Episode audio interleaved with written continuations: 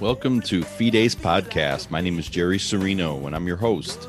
Uh, thanks for listening. Uh, Fides is Latin for faith and truth, and that's what we do on this show: is talk about truth and talk about faith. Uh, thanks for being here. Uh, the great song that you're hearing in the background was my friend Frank Camp.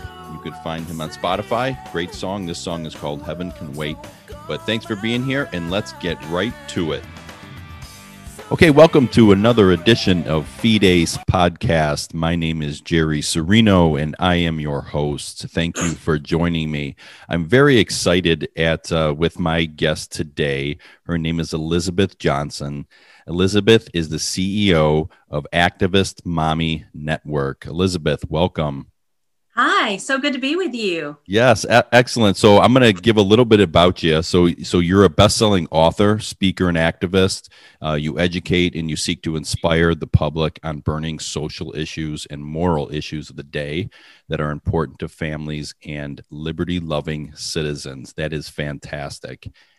And I might add, you're one of the few people that when I tell them that I have eight children you don't you you don't act shocked because you have 10 children correct? Exactly. Yeah um, i've got 10 children that i've homeschooled uh, ever since the beginning for over 20 years now. I've been wow. a homeschool mom and my oldest is 22 and my youngest is four years old and they of course uh, are are everything to me. Um, only only jesus comes ahead of them and uh, I just consider it a great honor that I get to educate my children and spend the day with them. Oh, so so you're just piling it on. So not only do you have more than me, you homeschool, and um, so now that's fantastic. What's your uh, what's your ratio of boys to girls?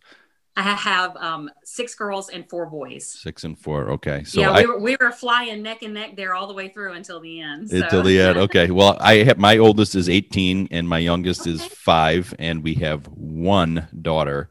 Oh. So yes, and she's not a tomboy, not even close. Um, oh, she's so, a spoiled little princess, huh? Yeah. Yeah. You can say that so cute. it's as though you know her. It's amazing. Um, so, so I, uh, so, so yeah, so that's really amazing. You have a really amazing life. And, and I, as I was, you know, looking into, uh, you know, all that you do and all that you're out for, what I kind of gathered in, in reading and listening to some of the, uh, the posts and, and the videos you've made is it seems like at some point in your life you became sort of like the mama bear where you just said you know what I'm stepping up and defending my kids. You know, what was the impetus for you to start the, your organization and your your group? Right. Um, well, I we've always been active in pro life ministry. Uh, my my entire marriage, I've been active in pro life ministry, and uh, but something shifted. I think when Obama issued the transgender bathroom directive um, in 2015, I believe it was, and you know, we had this very strange moment in our nation's history where 200 pound men who claimed they were females were going to be able to access the shower rooms and locker rooms of our daughters. I, I just did not recognize my country anymore. and, um, and really was concerned and said, I've got to do more. I've, I've got to get off the sidelines and get on the front lines of this culture war because it is a war for the heart and soul of our children. It's mm-hmm. not a physical war with um, guns or muskets necessarily, but it is a culture war for the hearts and minds of our children. And uh, radicals have been winning this war for quite some time, infiltrating every major cultural institution, whether it's the media or our um, our educational system and they've successfully been infiltrating with their ideas and really um, not educating because educating says okay here's both sides. Let's teach you how to think. Let's teach you how to argue how to debate. Um, let's teach you how to analyze and discern truth from error. No, it's indoctrination. It's this is the only way you can think. And if you think any other way, we are going to silence you. And so that issue really um, woke me up. And uh, unfortunately, there's no amount of, um, there's no small amount of evil to fight on any day and age, any given day. And so I always have had work to do ever since. Uh, never intended to be a public figure, had no desire to be. I just, always been the most content homeschool mom, um, which is what God's looking for. And that's all I ever wanted to be. Uh, but, but, you know, uh, the Lord is looking for people with hearts that are pure toward Him and who are bold and courageous. And if you're one of those people and you're being faithful in the small things that God's given you, even if that's nursing babies and diaper changes, um, and you're content where you are, hold on to your hat. You might be surprised what God will give you to do next if you're faithful with what He's given you. It's, it's all about stewardship. Yeah, no, that, that's that's really great and, and inspiring. I, I, I mean, obviously, I, I completely feel for you. Um, you know, with with this recent election, some of the very first actions, quite literally yesterday or today, wow, have been transgender bathroom access and uh, trans men in you know girls sports and things like that. And certainly um, the life issues uh, uh, uh, have been executive ordered right into place which we all knew would take place. So hmm. this fight doesn't stop as you said it doesn't stop. And the other side is ruthless as you as you pointed out. Um, you, you, say in, in on your website you have you say um, Christians and conservatives need to uh, come out of the closets and boldly take their country back. Um, how do you? What would you say is was the is the reason or reasons? And it's probably a deep answer. How we lost it. Mm. I would say that sixty years of not engaging in the culture, sitting in our church pews, listening to flowery sermons, sitting on our hands and waiting for Jesus to come back and rescue us has probably brought us to this place. Um, Jesus did not teach us to hide all day and pray until I come back. He said, occupy until I come. Uh, the scripture teaches uh, teaches us about occupation, and uh, there's a reason that the Bible says when the righteous are in authority and ruling, the people rejoice. And when the wicked are ruling, the people mourn. And so we're shown these principles that God would like for righteous people to be um, to be an authority, and that is what is best for people. Is when people who um, are motivated by principles and good character and love for God and their neighbor are in charge. And uh, we we don't we don't have that right now. Um, we are definitely uh, potentially going to be entering turbulent times and dealing with um, doing some moaning and some groaning, uh, mourning, as as uh, the scripture teaches us. Uh, but I would say that um, that that has gotten us where we are today, where again it's just this mentality of let's wait for Jesus to come back and fix it. Uh, there's nothing we can do about it. You know, they say we know the end of the story. We know this. It's always going to get worse and worse and worse. And there's this kind of fatalism, I think, in the body of Christ that uh, we can't make a difference. And I don't know. That's not the Bible I read. I see God using small people to defeat uh, Goliaths, and I see um, Hebrew midwives saying, No, we will not murder these children. We will take a stand for righteousness and risking their lives. I see Shadrach, Meshach, and Abednego saying, We will not bow to your God. And uh, and them experiencing the fourth the fourth God in the fire, the fourth man, I should say, in the fire there with them uh, giving them miraculous deliverance when they are uh, bold and courageous. And so I, I, just don't see this God anywhere in the scripture. And I'm inspired when I read about our heroes of the faith in scripture, mm-hmm. and I want to be more like them. And they weren't uh, pew warmers they were active in what was going on. And so I have a desire to model that in my own Christian life. Yeah, that's great. It actually kind of goes with my next question. I was going to say, um, it seems as though conservatives tend to hide or be ashamed of standing up for themselves. A lot of people will say that where uh, they'll say if they're in a room full of people or people at work and uh, they people who are on the other side are super comfortable making comments or saying things and then they just never reply um, why do you think that is that is that that our side tends to I think we're coming out of that a little bit, but um, tends to be almost ashamed or afraid to express ourselves. Well, the Bible says uh, the wicked flee when no man even pursues them, but the righteous are as bold as a lion. And the key word there is righteous. And I do think that we have a lot of lukewarm people who maybe have never been born again, uh, never been made new creatures in Christ. Uh, yeah, they go to church, they do their duty. But um, when the Lord saves you and regenerates you and puts his spirit inside of you, uh, there's a boldness that comes with that. There's a new creature that you're made. You don't have sin covering you and making you want to hide in shame and flee when no one's even chasing you. That's how the wicked are.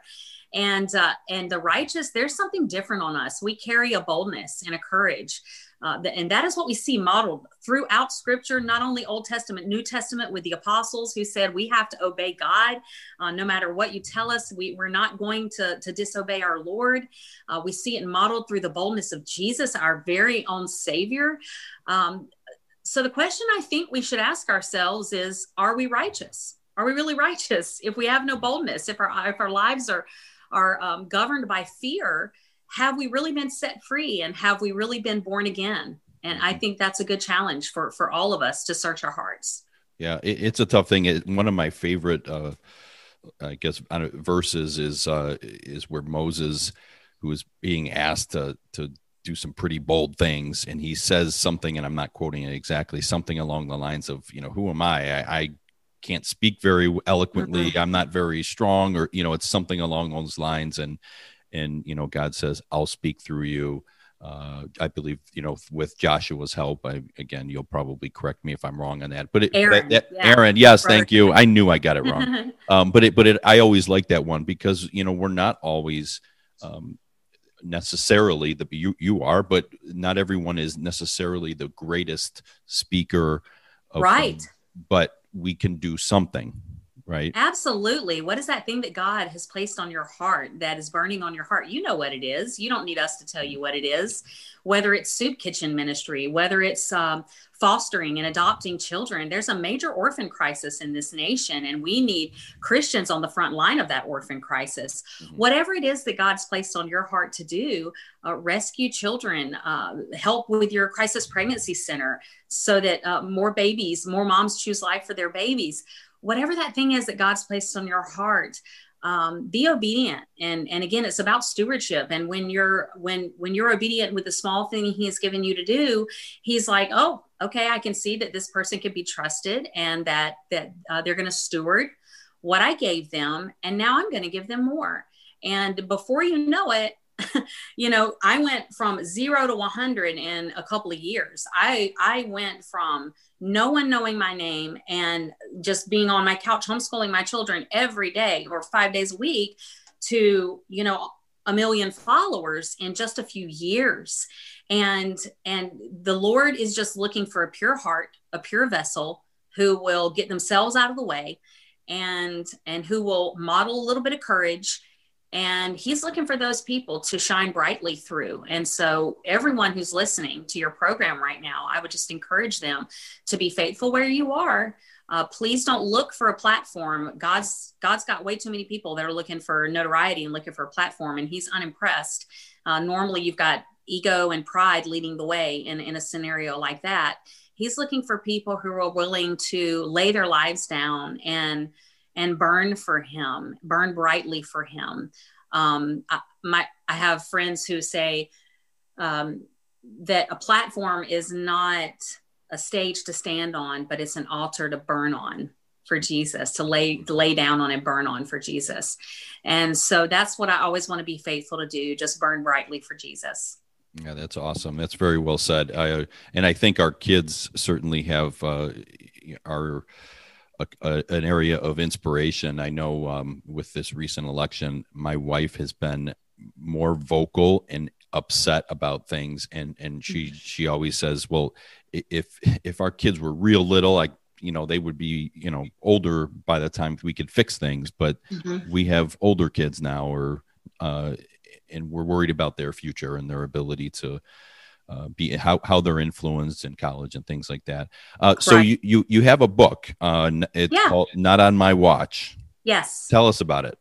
Yeah, Not on My Watch is just uh, my personal story. It's filled with inspirational stories where, you know, one one person, uh, very ordinary people have. Uh, gotten off of the sidelines of the culture war and we've done a number of different things and it's just been amazing what we've seen happen um, we've we've i've led many grassroots campaigns whether it is uh, protesting pornographic sex education whether it was uh, dealing with um, Teen Vogue magazine, teaching kids how to sodomize one another, just total obscenity, pandering obscenity to minors uh, we've we've done so many things like that, and and um, you know, I had a, a, video that went viral, and five months later, Teen Vogue went out of business because of it.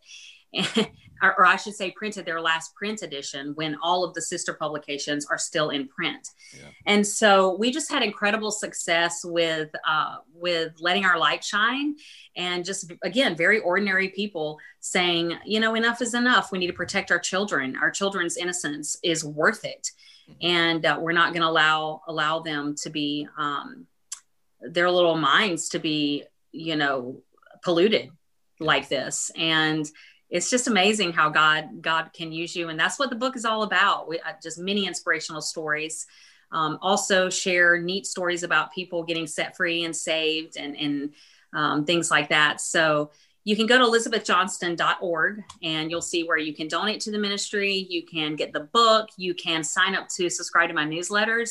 That is really what I want people to do more than anything is just click subscribe to get my newsletters mm-hmm. because we send out amazing blog art- articles uh, throughout the week on just the burning issues of the day. And basically, what we do is we say, This is what the Bible says about these issues. We apply God's word to the social and moral issues of the day.